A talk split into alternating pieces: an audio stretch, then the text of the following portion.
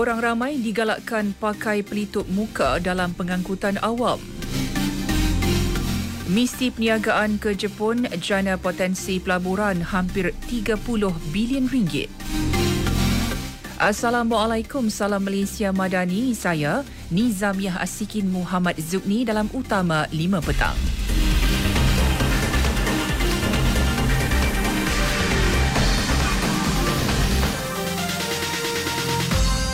Yang di-Pertuan Agong Al-Sultan Abdullah Riayatuddin Al-Mustafa Bila Shah menasihati rakyat supaya mengambil langkah berjaga-jaga dengan ancaman COVID-19. Orang ramai hendaklah berdisiplin dalam kawalan kendiri titah baginda disampaikan menerusi kenyataan Istana Negara yang dikeluarkan oleh Datuk Pengelola Bijaya Diraja Istana Negara, Major General Datuk Indra Zahari Muhammad Arifin.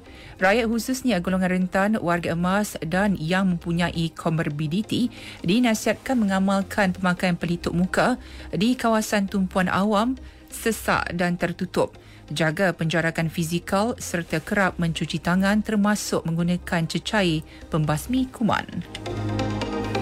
Selain itu, pengguna pengangkutan awam juga digalakkan memakai pelitup muka walaupun pemakaiannya tidak diwajibkan semasa menggunakan pengangkutan itu. Saranan tersebut dinyatakan Menteri Pengangkutan Anthony Luke Siufo. Uh, sebarang dasar berkenaan dengan pemakaian face mask ini hanya boleh ditetapkan oleh Kementerian Kesihatan terpulang kepada orang ramai tetapi uh, uh, memang pemakaian face mask ini digalakkan. Dalam perkembangan lain, Menteri Pengangkutan berkata rangkaian logistik lebih meluas meliputi pengangkutan darat dan laut mampu mengeratkan lagi hubungan perdagangan antara Malaysia dengan China, khususnya dengan bandaraya Chongqing. Katanya Malaysia dan China bukan sahaja memainkan peranan penting sebagai hub logistik antara satu sama lain, tetapi juga kepada negara ASEAN lain. Menurut beliau, Chongqing bukan hanya berminat dengan produk durian dari Malaysia, malah minyak sawit dari negara ini untuk dijadikan sebagai minyak boleh dimakan. Ini bagi tujuan kesihatan dan makanan. Permintaan minyak sawit Malaysia dari China, terutamanya Chongqing amat tinggi dan dijangka terus meningkat. Dua misi perniagaan ke Jepun yang diadakan sejak Jun lalu berjaya meraih potensi pelaburan dan ekspor masing-masing bernilai 29.6 bilion ringgit dan 2.8 bilion ringgit. Demikian menurut kenyataan Kementerian Pelaburan Perdagangan dan Industri. Misi berkenaan juga menjana potensi pelaburan langsung asing FDI bernilai 6.6 bilion ringgit dan ekspor bernilai 700 juta ringgit. Ini menerusi misi perdagangan dan pelaburan ke Jepun baru-baru ini. Banjir gelombang kedua di Terengganu pulih sepenuhnya. Empat pusat pemindahan sementara terakhir di tiga daerah ditutup pukul satu tengah hari tadi. Menurut Sekretariat Jawatan Kuasa, Pengurusan Bencana Negeri, semua penduduk terjejas dibenarkan pulang ke rumah masing-masing.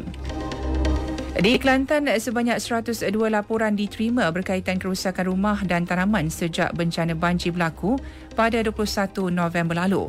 Ketua Polis Kelantan, Datuk Muhammad Zaki Harun berkata, kebanyakannya berkaitan kerosakan rumah seperti dinding rumah runtuh. Laporan tersebut juga berkemungkinan sebagai persediaan sekiranya terdapat bantuan daripada mana-mana pihak.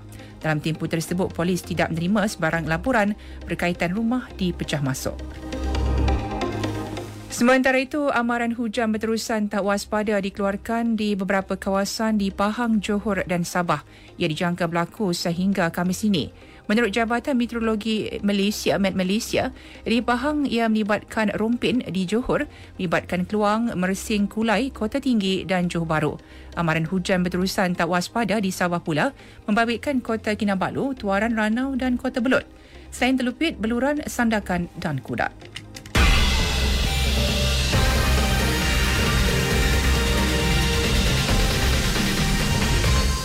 Berita seterusnya. Jenazah penyanyi legenda Allahyarham Dato' M. Daud Kilau selamat dikebumikan di tanah perkuburan Islam Kampung Sungai Balai Baruh Bagan Datuk pukul 2.20 petang tadi.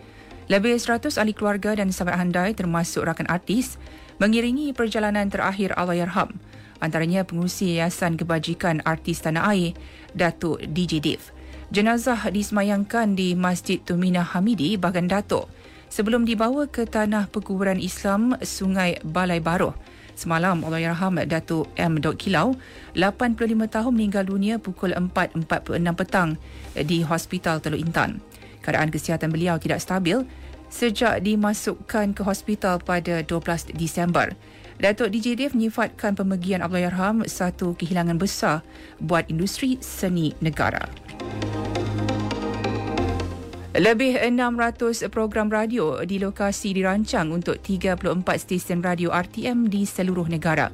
Ini bagi merancangkan pengisian rancangan baharu 2024. Ia dimulakan dengan pelancaran rancangan radio terbaharu di semua stesen radio RTM 34 Je Kita Suka pada 5 Januari depan.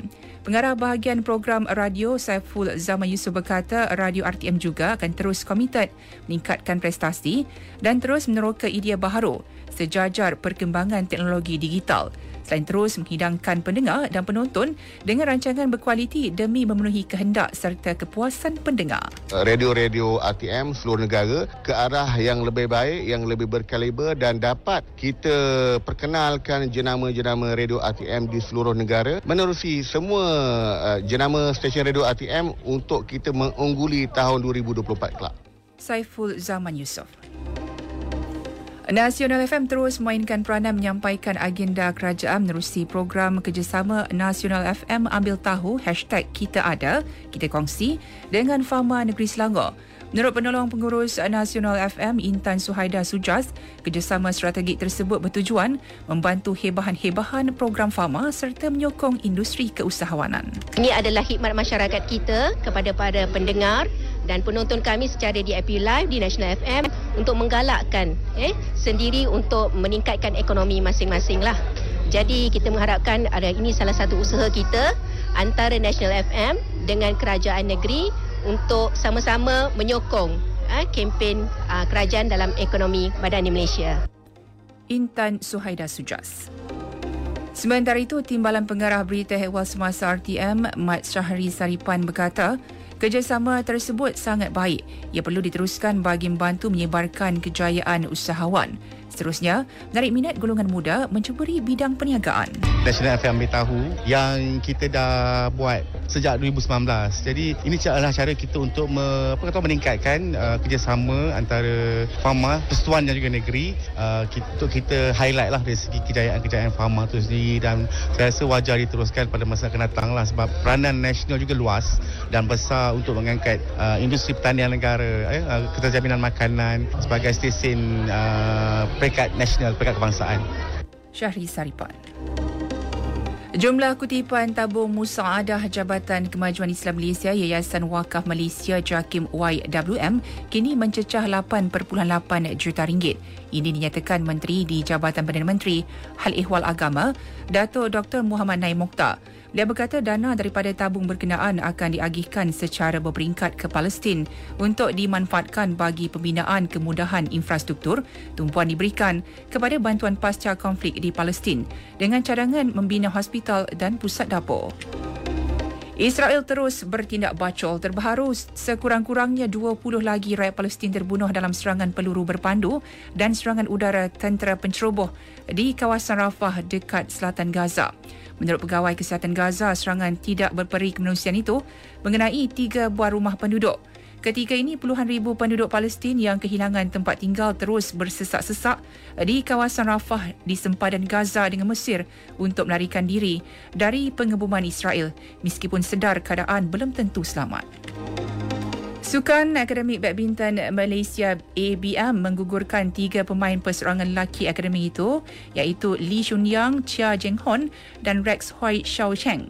Jurulatih Perseorangan Lelaki Negara Hendrawan berkata keputusan tersebut bersandarkan penilaian prestasi ketika beraksi pada kejohanan antarabangsa serta semasa sesi latihan. Bagaimanapun Shung Yang dibenarkan untuk kekal berlatih di ABM selain turut ditawarkan sebagai rakan sepelatih kepada pemain sedia ada. Pada masa sama, jurulatih berusia 51 tahun itu mengambil pendekatan membahagikan pemain sedia ada kepada dua kumpulan iaitu kumpulan A dan B.